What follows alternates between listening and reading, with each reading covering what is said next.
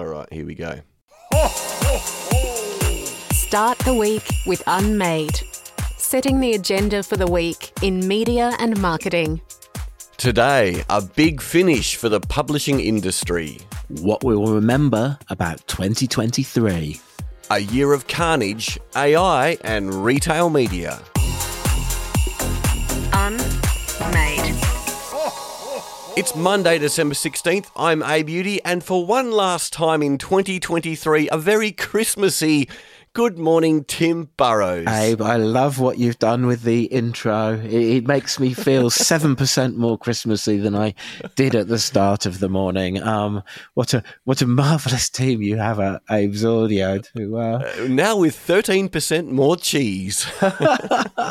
more cheese. That's the thing. You know, it almost feels like, yeah, there should be, you know, I guess in this future of uh, the future AI audio will be you'll just have a button you can press for make it seven percent more cheesy. But um, but yes, how was your uh, how was your pre Christmas weekend? Uh, pretty good as to be expected. Always lots of things to do. One thing I've thought actually next year I want to put less in my diary because December has just felt mad. I've said to my wife, really, we're the only ones that can control our diary, so we need to make sure we're not cramming it full of stuff, so we're not lurching to the end of the year exhausted. How was your weekend? Was it uh, slightly more restful than mine? no, I, I, am starting to think maybe I'm just living in a sitcom. I, um, as you know, I've I've been moving into a, a, a place in in Evandale in Tasmania, and I I found a secondhand chaise lounge. Uh, on Facebook Marketplace, which I kind of fell in love with without checking whether it would fit up the stairs. So um, there was the comic moment when we, and luckily I had several people around, when we figured out the only way of getting it upstairs was uh, over a balcony. So six people lifting a chaise lounge over a balcony. The the health and safety implications were pretty bad, but then the bit that makes it the full Tasmanian experience is um, there is also a sheep that lives on the premises. and at one moment during this process, the door blew open and the sheep came in to see what was going on. So I, uh, I, I kind of wish we'd been filming the whole thing. That sounds hilarious. Only in the world of Tim Burrowes. Yes, Gerald the sheep. I think we'll be hearing more about him in the future. Anyway, where shall we start this week? Well, uh, the last week for the podcast for the year, and a lot of things happening. Let's start with the world of publishing. A lot going on there. In The Guardian this morning, tech giants could be forced to share secret news deals under Australia's media bargaining code. Yeah, this is one that's in several of the publications this morning. It's obviously come as a sort of PR drop from uh, the government, from the communications minister, Michelle Rowland. So um, there, there's going to be some sort of announcement today on how the government is going to take forward the recommendation that the Australian Competition and Consumer Commission um, made on how publishers can be given extra protection in how they engage with the big platforms, particularly, you know, the, the, the ones most in the targets are Google, um, owned by Alphabet, and Facebook, owned by Meta. So it talks about new information gathering powers, um, which will could force companies, as in Google and Facebook, to hand over the commercial agreements they've made with the media companies because they've they've been kept private up to now. But obviously, it's a bit hard for people to know what somebody else is getting if they haven't got the benchmarks. They don't know if they're setting themselves cheap. So it's another little twist, I guess. Another, you know, the the way the ACCC will put it, another attempt to kind of rebalance the um, the the kind of the the the power of the big platforms versus the traditional media companies. But yeah, it's certainly um, it, it, it, certainly implies that the Albanese government is, if not as interested as the coalition was in prosecuting the news media bargaining code or the threat of it, then um, is certainly not walking away from it. A couple of big people moves in the world of publishing too. Let's start with one that surprised me marginally. Dentsu's Ben Shepherd, who's a friend of the podcast and has been on a previous episode. Tim, what's Ben up to? Yeah, so this is an interesting one. So the news emerged on Friday afternoon that um, he was leaving Dentsu, where, um, you know, as, as, as, you say, he'd done the interview with us as chief investment officer. Um, after uh, not not quite a year, and he's going over to Schwartz Media. So he is um, taking on the role that um, previously um, had been held by Rebecca Costello, who it was already announced she was um, she was leaving to go to the Guardian. So so Schwartz Media, they're the people they publish the Saturday paper, the monthly, um, and they do the 7 a.m. podcast. Um, it's owned and founded by Morry Schwartz. So it's independent media, which I do, you know, I, I, I, I kind of like. Um, you know, it's a good thing that they exist. Ben has moved around a bit over the last few years. Is it that he hasn't really found his fit or, or something else? Yeah, that's a good question. Looking uh, in the reporting across the sort of Sydney Morning Herald and the Age and the Brisbane Times, they make the point that this is his sixth role in five years. So that's included um, stints with Thinkerbell, um, and the Chet Network on the agency side, also at PwC and Bain and Company uh, on the consultancy side, and now obviously most recently um, Dentsu. Um, it's funny because I, I mean, I've been tracking Ben for more than 15 years now, and he's such a brilliant writer about media.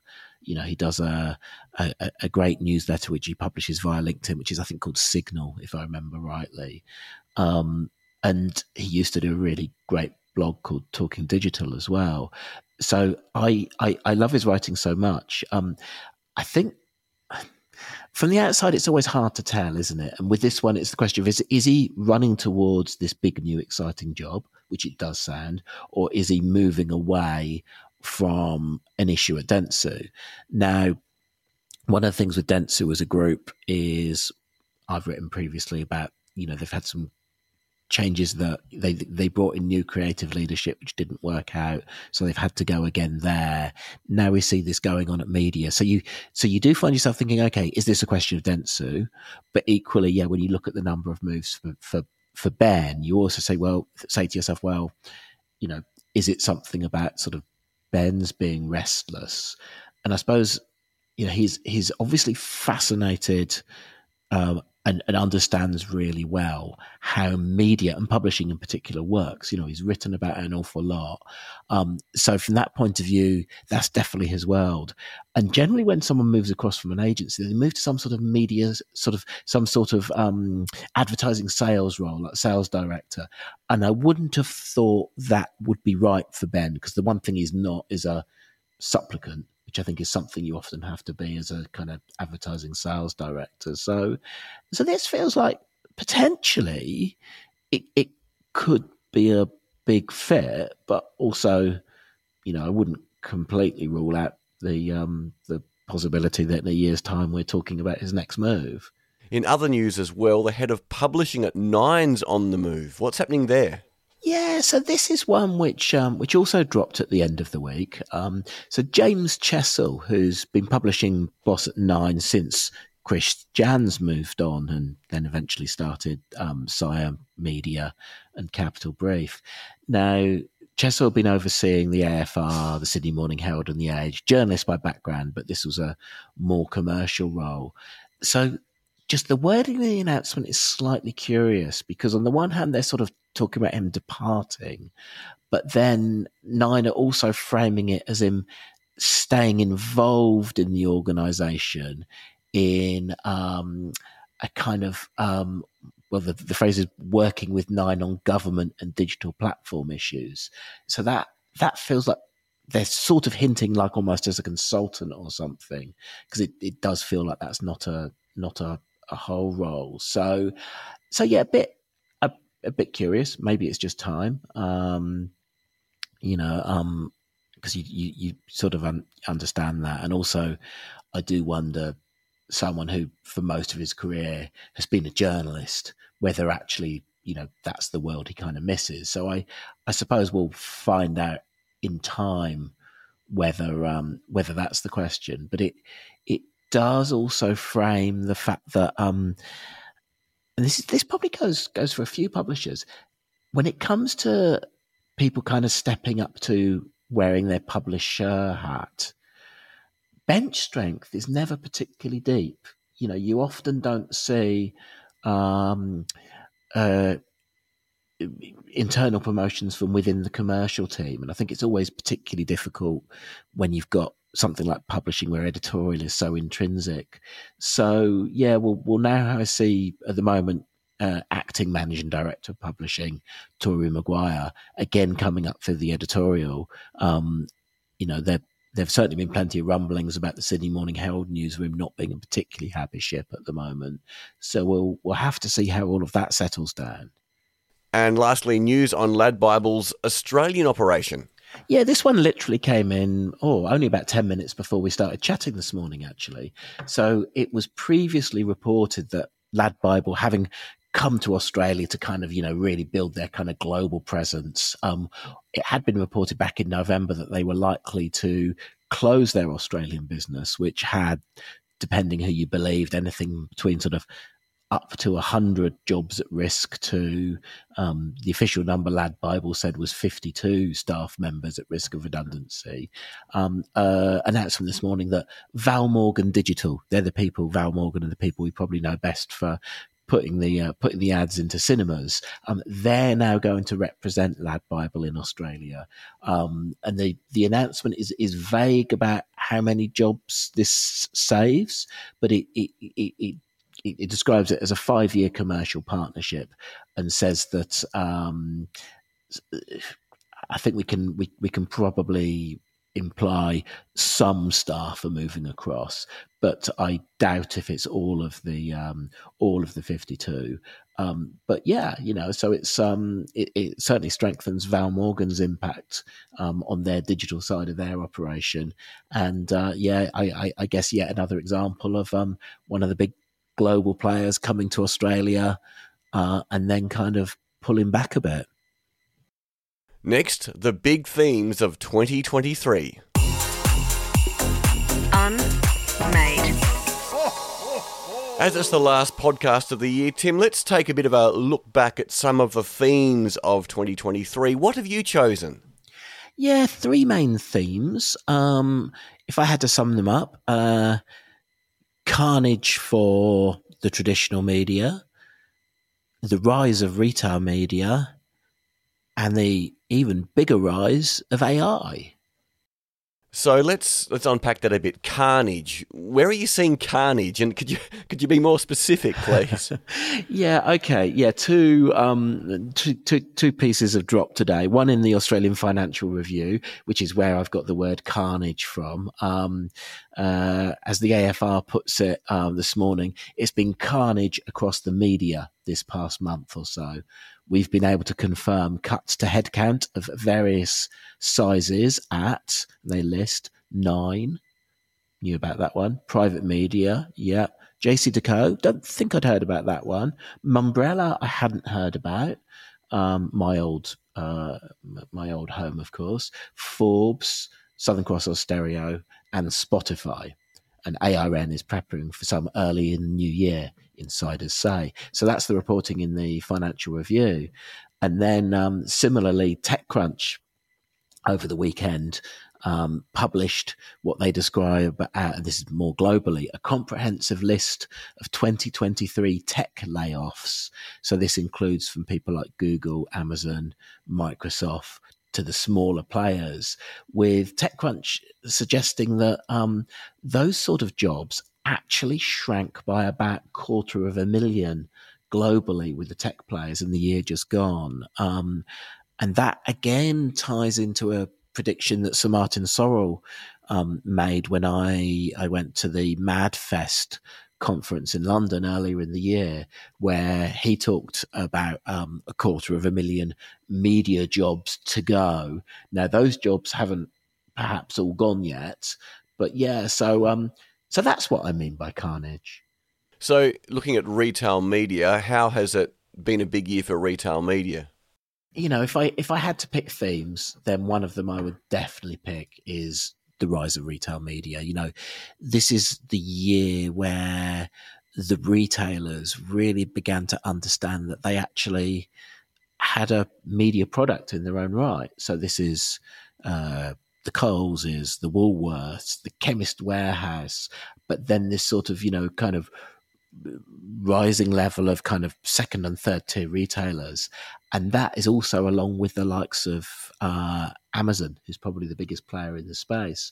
And all of a sudden, you know, people who were suppliers to all of those people, rather than advertise their product in newspapers or on television, are much more likely to give the money to these retail media networks where that they're that little bit closer to that final moment of truth when the consumer is buying the product. So, so that was why we um, we ended up running our remade conference actually twice in 2023. We launched it in March, and then we came back again in in October, um, which is what we'll do again this year. Remade will we'll run it for a third time on um, October the first in 2024.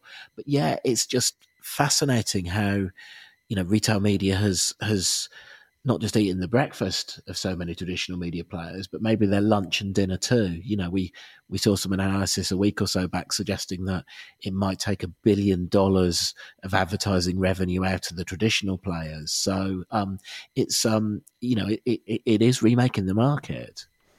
And I guess lastly, and this is a huge question, but AI it, it feels like it has been the year, although probably not the year, but it's the year that we've all been talking about AI. How's that really been uh, a disruptor for you, a, a big story for you this year? Yeah. Do you know what? I think you are right to say a year because it was, if I remember rightly, November the 30th was the day that OpenAI launched ChatGPT. Now, for so long, we've been talking about the coming impact of AI and generative AI. Um, you know, this bit where you can sort of uh, the computer can start to seem a little bit more intelligent. Call it machine learning if you want. You know, I mean, I, I remember moderating a conference or um, or moderating a conference session in 2016 or 2017 over in New York for Advertising Week New York, which was about the arrival of the singularity, as we put it. Um, and I in some ways, I'm surprised it took so long, but in others, it's come along so fast now that it has. So it's it's already changed so much for um, pretty much every every sector of the industry we cover has already had some sort of impact, which will only become bigger. You know, jobs have actually gone as a result. That's that's one part of it. Um, there are so many more um, efficiencies, things that AI can already do better. You know, as you know, we launched Timbot.ai, which you you helped us with, which is our computerized version of me, um, where you can go to timbot.ai and ask questions about the media and then read and hear an answer about um, Timbot's take on it, but that that was just like a use case. What's um, been really useful for you is uh, you've had two months off this year, and no one's known, but I've been hosting a podcast with Timbot. I joke, it's not true.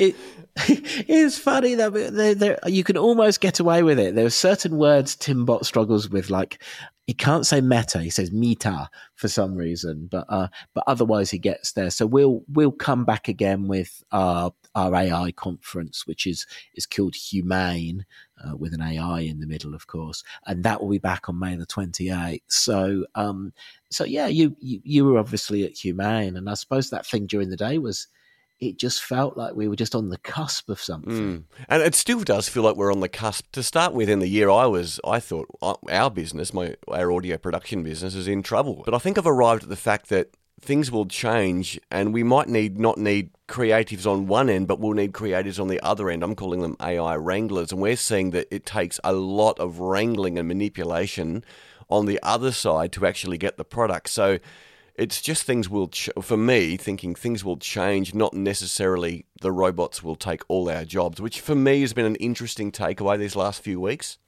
Well, that's a nice positive. And do you have a trend you would pick to or a theme for 2023? One of the biggest things for me only happened last week, actually, of 2023, when Netflix released its numbers. I just thought that was amazing in terms of transparency for them to a degree, but also what it will mean for other streamers in the industry to release their numbers as well. And then what that means, I mean, was it 40 million hours of Seinfeld? It was huge number, something like that they've released. For me, that was one of the biggest stories that only broke last week.